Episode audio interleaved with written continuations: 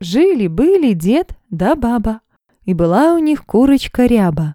Снесла курочка яичко, да непростое, золотое. Дед бил-бил, не разбил.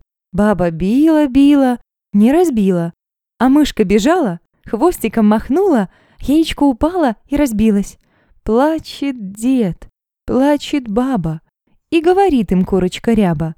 «Не плачь, дед, не плачь, баба, снесу вам новое яичко, не золотое, а простое».